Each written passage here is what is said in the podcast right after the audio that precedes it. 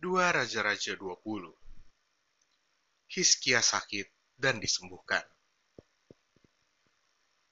Pada hari-hari itu, Hizkia jatuh sakit dan hampir mati. Lalu datanglah Nabi Yesaya bin Amos dan berkata kepadanya, "Beginilah firman Tuhan, sampaikanlah pesan terakhir kepada keluargamu, sebab engkau akan mati, tidak akan sembuh lagi."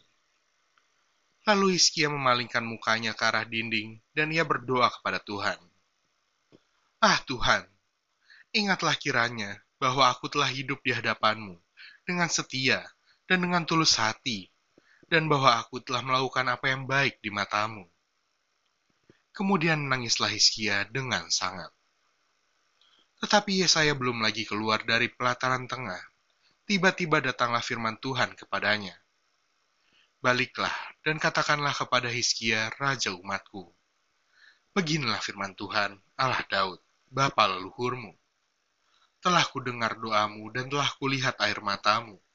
Sesungguhnya, aku akan menyembuhkan engkau. Pada hari yang ketiga, engkau akan pergi ke rumah Tuhan.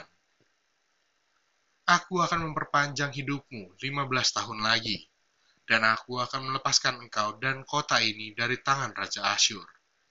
Aku akan memagari kota ini oleh karena aku, dan oleh karena Daud hambaku."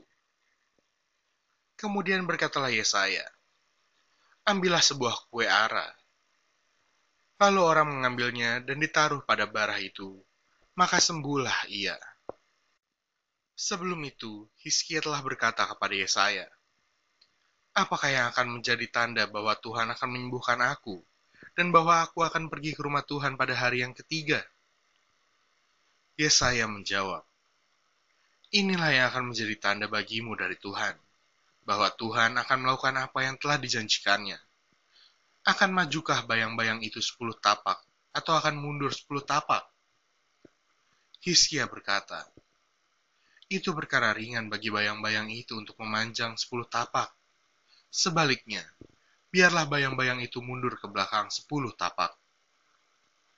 Lalu berserulah Nabi Yesaya kepada Tuhan.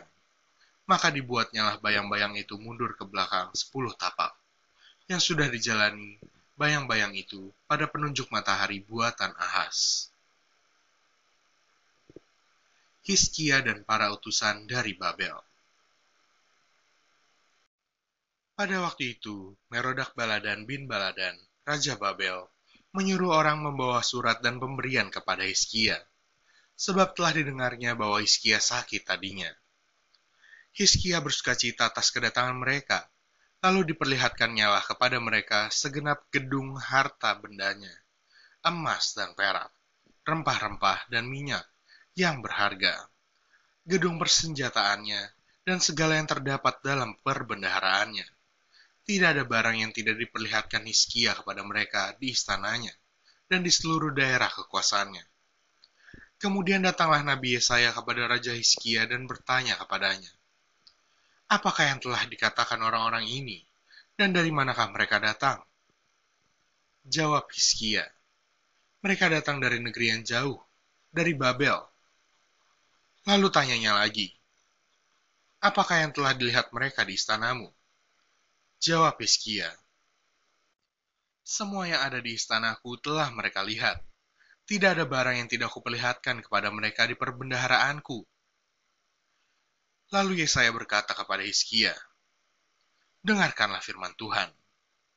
Sesungguhnya, suatu masa akan datang bahwa segala yang ada dalam istanamu dan yang disimpan oleh nenek moyangmu sampai hari ini akan diangkut ke Babel. Tidak ada barang yang akan ditinggalkan. Demikianlah firman Tuhan.